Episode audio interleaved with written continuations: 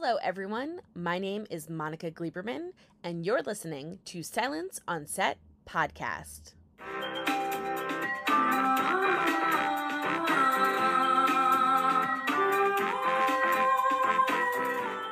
Today we have Ethan Hawke to talk about the movie he directed called The Last Movie Stars. Here is Ethan Hawke. I wanted to know right off the bat, you start off kind of telling how it was like your gospel and how you kind of got invested into acting.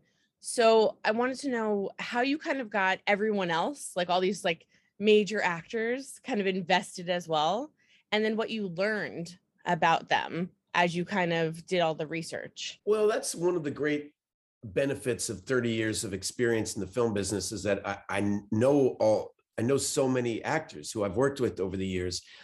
And everybody was on lockdown and bored.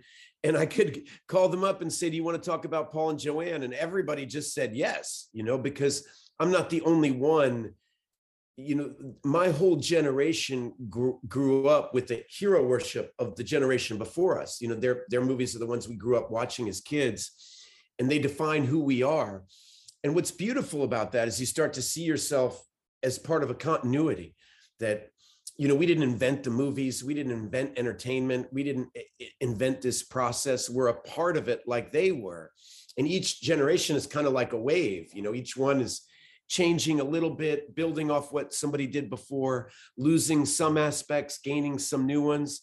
And that was just fun to talk about with everybody. And do you feel, you know, Paul, like Paul and Joanne obviously both had very different acting styles. And did you relate to one more than the other? Because you're I I find with a lot of your work, like as far back as like reality bites to like as current as the black phone or whatever like that you've done recently I feel like you're like an in between because you're a I feel like a very cerebral person, but yet it kind of flows out of you. So did you find that you leaned more towards one versus the other? why I love I was so drawn to them is that their respect for each other and they definitely are different kinds of actors. You know, one's Joanne's kind of an actor's actor, Paul is a card carrying cinema luminary, but they loved each other. And what that means is it's an example of how there is no right way to do it. The right way is your way for you. And in all the arts, it, that's some version of what it is. You have to learn, you have to have discipline, you have to have an approach, but it needs to be your approach and connected to what you want to communicate and how you can. And so they're the perfect example of just being authentic to yourself is the answer, right? You don't have to try to be original. You just have to be you. And if the originality will take care of itself. And then why was it so important for you to let to inform people about them for some of the younger generation that might not know them? And then also how does it feel to be a part of it? Because you're also an actor that is adding to this kind of world that other people are gonna follow too it felt like a big responsibility. I did one screening early on. You know, I had my mom and my daughter, and it was really interesting. You know, Maya's you know 23, and uh, you know my mother is is her age, and, and we were all watching it together, and it was fascinating to see. My mother would just burst into tears at some section because she remembered the weekend that movie came out and the date she was on when she saw it. She she was bringing all of her memories and for Maya, it was all new. And it was interesting in a different way. And part of my job as a filmmaker was to carry both audiences or try to. I mean, I think one of the advantages of having Clooney and Laura Linney and all these great performances inside the documentary is I think it made it easier for young people to see the connection between each generation. And then I'll just end with um, what would you like fans to know, or what's the biggest takeaway that you want them to get from watching this six part documentary? My biggest takeaway that I would want other people to have is the one that I had myself, which is that they're really worth spending time with. They really are the people that I hoped they would be after, you know. I spent a couple years with them just now, watching every interview and every clip from Cannes, Berlin Film Festival to the Bob Newhart show, you know, whatever. And they're just they're really good people who who tried to live a substantive meaningful life and tried to have a good time.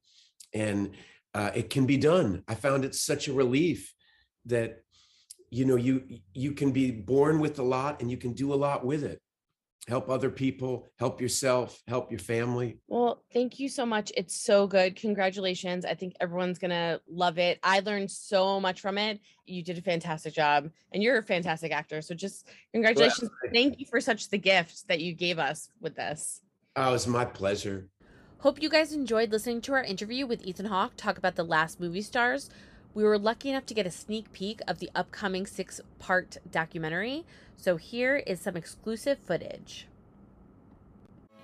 One box of transcripts kidding? that Are I have. Like it's hundreds of thousands of pages. I'm trying to ask all my friends and to make these audios come alive. It, it, it, it's I'm trying to turn it into kind of like a play with voices, a community looking back. And so that's what I'm doing here with you. And Sammy Rockwell's going to read the director of Cool Hand Luke. Laura Linney is going to do Joanne Woodward.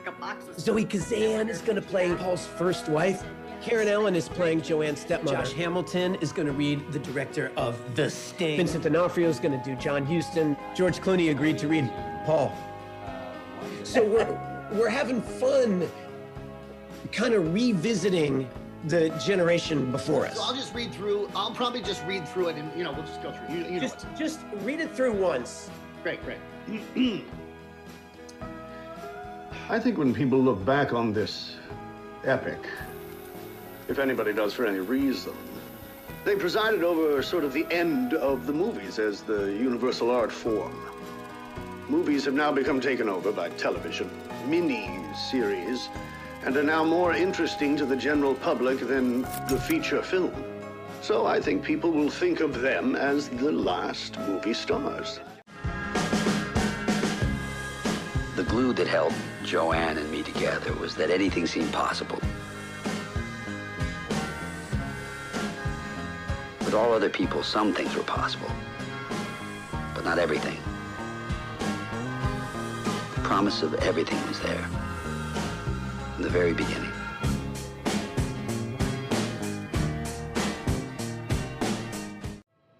I guess I wanted to ask you, when did you get that tattoo? Oh, um, I got that about five years ago. I got it facing me on my forearm because I wanted to be able to read it all the time. And uh, just as a reminder, even though I don't really need one, but she, uh, Joanne was one of the best things that ever happened to me. And um, she gave me my sisters because she could have been a different kind of stepmother that was totally uninterested in keeping up with Pop's other children. Have you had any um, time to uh, understand what happened between with my mom? I would love for you to talk. Tell me about it. I'll start at the time of the divorce. She was destroyed by it she was left with three kids under the age of five. I was a baby and had to watch my dad and stepmom ride off into the sunset with Hollywood contracts. And she wanted to be an actress. Yeah. So make sure you check out The Last Movie Stars, which is a six part documentary from CNN Films and HBO Max that starts streaming on HBO Max Thursday, July 21st. And don't forget to hit the subscribe button so you're up to date on all of our latest podcasts. And hit the subscribe on YouTube so you're updated on all of our latest videos.